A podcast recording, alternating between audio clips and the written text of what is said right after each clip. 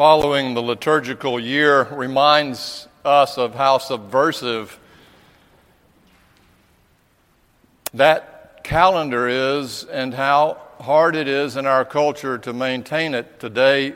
In fact, Epiphany Sunday, we're singing We Three, how completely anticlimactic it sounds.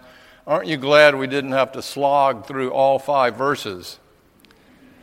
And here we are in this Epiphany Sunday, the season of Epiphany. It actually started yesterday, which, by the way, is the Orthodox day for Christmas, 12 days after our Christmas. And I'm sure you didn't take your Christmas trees down and your decorations until yesterday for Epiphany to celebrate, any more than you put your Christmas trees up on Christmas Eve, which would be the liturgically correct way to do it. Actually, ours came out the day after Christmas. Um, you got to hedge this culture, church liturgical thing as best you can. And by the way, is there a game today? I sense there must be. Today's text is one familiar to us about the wise men or the three kings from the Orient making their way to the manger. And while it is an epiphany text, it is also, and this fits with culture, a seasonal text. For it is about the light that shines in the darkness and guides them through the darkness, just as we, facing our dark days of winter, need the light to guide us. Unless your name is Dracula, you generally don't like the dark, but maybe this story tells us something of the value of darkness nevertheless. Listen for the text as I read it, and as I do so, pay attention to the dark places and the light places that are woven through it. In the time of Herod, darkness it would be like saying in the time of Adolf Hitler. In the time of Herod, after Jesus was born in Bethlehem of Judea, wise men from the east came to Jerusalem, light, asking, Where is the child who has been born king of the Jews? Born where? In the dark. For we observed his star at its rising at night and have come to pay homage. When King Herod heard this, he was frightened. Now, darker still, the scene, and paranoid. And all Jerusalem with him. Fear is a contagion.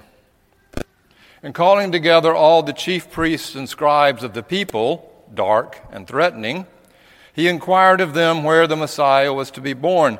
They told him, In Bethlehem of Judea, for so it has been written by the prophet. Then Herod secretly, dark, conspiratorial, called for the wise men and learned from them the exact time when the star had appeared. Then he sent them to Bethlehem, saying, Go and search diligently for the child. And when you have found him, bring me word so that I may also go and pay him homage. Darkness and lying. So dark, in fact, Herod could see no light. When they had heard the king, they set out, and there ahead of them went the star that had, they had seen at its rising until it stopped over the place where the child was at night, dark and light.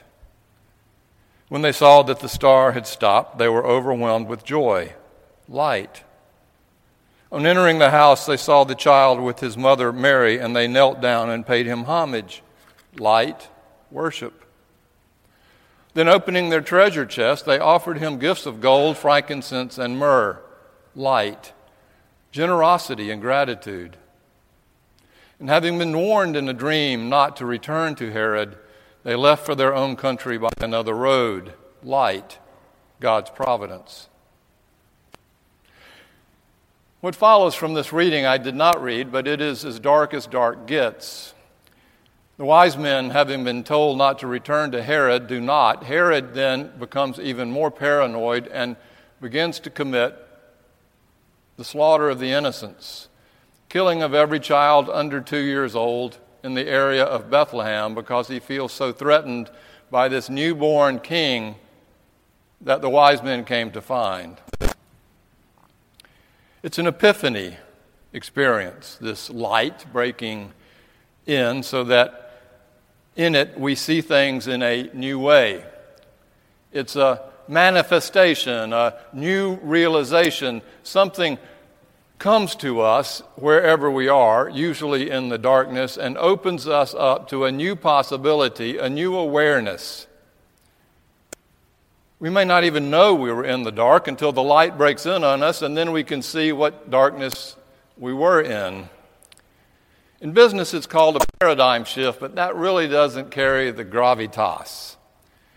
It's a aha moment that inevitably comes to us when we are struggling with grief or with guilt or with despair or depression or with meaning or some other level of darkness. And when it does, it brings to us an enlightened truth. And after we see it, we usually follow it. Interestingly, almost everything new I found grows out of darkness. Just as our life starts from our birth and the darkness of our mother's womb, so does all new life begin. The Bible starts that way with darkness, the creation story. In the beginning, when God created the heavens and the earth, the earth was a formless void, and darkness covered the face of the deep. And if God was the creator of all things, then God pre existed that creation, which means that God must have created the darkness to begin with. The creation begins with darkness, as does the Jewish day. For the Jewish day begins at sundown, when there is enough darkness in the sky to be able to discern three stars. At that moment, the day has begun. Unlike us, that begins the day on midnight, but practically in the morning when the sun comes up and we get up, the Jewish day, as does the Sabbath, begin at the sundown. It's hard for us to understand the power of darkness as the Bible speaks to it physically or metaphorically or metaphysically in our world today because we are surrounded by light the LED lights on our phones and our computers and our television sets, the bulbs everywhere, the street lights, the car lights, the city lights. It's an illumination almost 24 7. But remember the time when Irma came through and we were left with a power outage? If you didn't have a generator, the Bible times were like this every single day. No flashlights, no generators, only fires or lamps, lanterns, or clay pots filled with olive oil that would be a light or a candle. In the, in the Bible, when they say darkness, they mean darkness. As cloudy as a midnight sky on top of a mountain afar, uh, as dark as a cloudy midnight sky on top of a mountain afar away from civilization. It gets no darker. This epiphany thing grows out of this darkness, and it begins this way we're groping around in the darkness, and then something hits us, a glimmer at first, but that's enough. Something new is realized, and it changes our mind or our course. And the next thing you know, you're aware of things in a completely different way. And that's hard, you see, because to face a change like that means to suggest that where we were before was not exactly in the right place. Who wants to say that? I was in the dark, but now I see. Usually, what we try to say is, I see, I see, I know, I know, I'm not in the dark. But the more we can acknowledge this, our own blindness, our own darkness, I think the more able we are to glimpse the star of wonder in the night sky is trying to help us find our way back. An older man I met right after I came to Riverside summoned me from the hospital. He was not a member. Turns out that he was facing his imminent death. He had emphysema, and he needed, a, he needed me as pastor to hear his confession. His confession was that he had grown up at this church or had spent time in this church, and the pastor then, Albert Kissling, was deeply involved in integration issues and fighting the darkness of racism. And this man went on to tell me I, I, I was a racist and I couldn't stay there and I left. And only until about two years ago was I able to come to grips with my own darkness. And that was when I was diagnosed with my disease. It was his epiphany. And he asked me to forgive him, to share with him God's love, because he came to understand how dark his life had been up to that point, which of course I did, with the assurance that God's light always overcomes the power of our darkness. When this epiphany breaks in, the common experience discovering this about ourselves is that we have been stumbling around for a long time. And then the light comes and it blinds us or shocks us or moves us, and we see. That may be one reason that we are afraid of the dark. It reveals the light that reveals our darkness. It's not, you see, what just roams around out there in the darkness outside of us, but what monsters we discover are roaming around inside of us. Not totally, not completely, but they have their place. They have their own little closets that they tuck themselves into, and from time to time they find their way under our beds. We got to shoo them off or shoo them out. But we don't like that darkness because it's about us. I was reminded of this when I did my three day vision quest two and a half years ago in the North Georgia mountains, I was given a little tent with bent wooden little trees to make an igloo, this little blue plastic covering. I had to stay inside of it at night. As soon as the sun went down, I went inside. The mosquitoes were bad to begin with, but I couldn't escape them. Mostly I went in because I was bored to tears. I couldn't eat or I couldn't drink. I just had to sit there for three days. So I figured if I just go to sleep, the day would pass faster. Only I couldn't sleep because I was sitting on an ant bed and mosquitoes and ants were crawling all over me. When I finally did get to sleep, I was easily awakened by every single noise in the dark. I discovered I was, in fact, yes, afraid of the dark. The leaves would rustle from birds walking in them or squirrels. I could hear the coyote howl off in the distance, only it didn't seem that far away. And the second night there, I heard the footsteps of something drawing closer, rustling the leaves step by step by step, and I knew it had to either be a coyote, it was probably a bear, but I was becoming more convinced it was Bigfoot.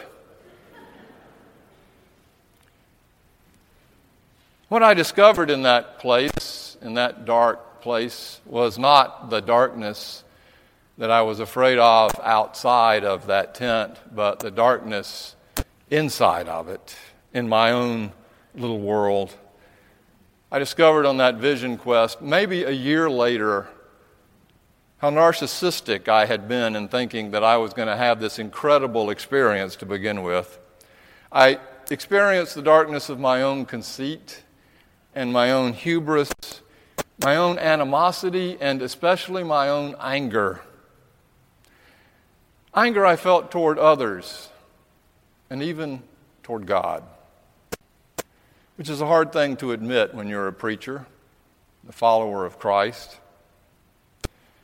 What I discovered is that there's plenty more darkness inside of me than there is outside of me, and that what I'm doing most of the time is projecting that darkness onto others. If you ever had to face that experience yourself, you know what I mean. If you haven't, I pray that you will. In this sense, you see, the darkness can be our friend. Friend. It serves as the dark frame around which the light can shine more clearly. It frames things. When I was trying to learn how to paint, I was taught that values are the dark brushstrokes that help illuminate what we want to focus. And the more darkness, the more value we can use, the more depth there is to the painting, the more dimensionality there is. There are many kinds of darkness. But the darkness I'm talking about is the darkness that the light overcomes in the one we call Christ. It is this light that enables us to see at night. Indeed, it might be scary, but it is meant simply to guide us in the darkness, like the star that led the way to guide those wise men to Bethlehem. And what made them wise, of course, was that they could look and take seriously the darkness their job was to look into the stars. They were astronomers. They looked in the darkness. That was their job. And the more in the darkness they were able to look, the sooner they were able to see the star of wonder. They recognized it. Herod did not, because Herod had covered himself with all the false light of power. They made their way from the east, Persia, basically Iran through the darkness in the desert on camel, refusing to get caught up in the darkness of Herod's paranoid conspiracy, knowing that they had to find this child, the light in the manger. And once finding him, they gave homage and gifts of gold, frankincense, and myrrh, and then returned home a new way, again to avoid the darkness of Herod. They could see in the dark and could recognize the power of Christ. The illumination of Christ, not only to the Jews and to the upcoming Gentiles, but to all the people in all the world and all the nations, even Persia. Barbara Brown Taylor, in her recent book, Learning to Walk in the Dark, writes about when she was young, she had trouble going to sleep at night. She thought there were monsters under her bed or in her closet, as did most of us. Every night she would be tucked in by her parents, kissed good night, told to go to sleep. They would turn off the lights. In five minutes, she was screaming for her parents to come bring comfort. They would come in, turn the lights back on. She writes One thing my parents and I shared was the wish for a quick fix.